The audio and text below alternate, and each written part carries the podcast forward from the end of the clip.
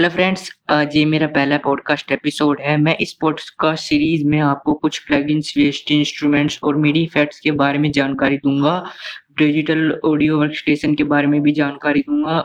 इस podcast series में हम एडिटिंग के बारे में भी बात करेंगे। पॉडकास्ट एडिटिंग करना इंटर म्यूज़िक बनाना और बहुत कुछ। तो आप मेरे इस पॉडकास्ट चैनल को फॉलो करें। अगर आपको कोई और सजेशन देना है तो आप हमें मैसेज कर सकते हैं। किसी प्लगइन के बारे में पूछना है तो आप मैसेज कर सकते हैं। तो इस इस इंटरव्यू को यहीं ख़त्म करते हैं और जय हिंद, जय भारत। Bye friend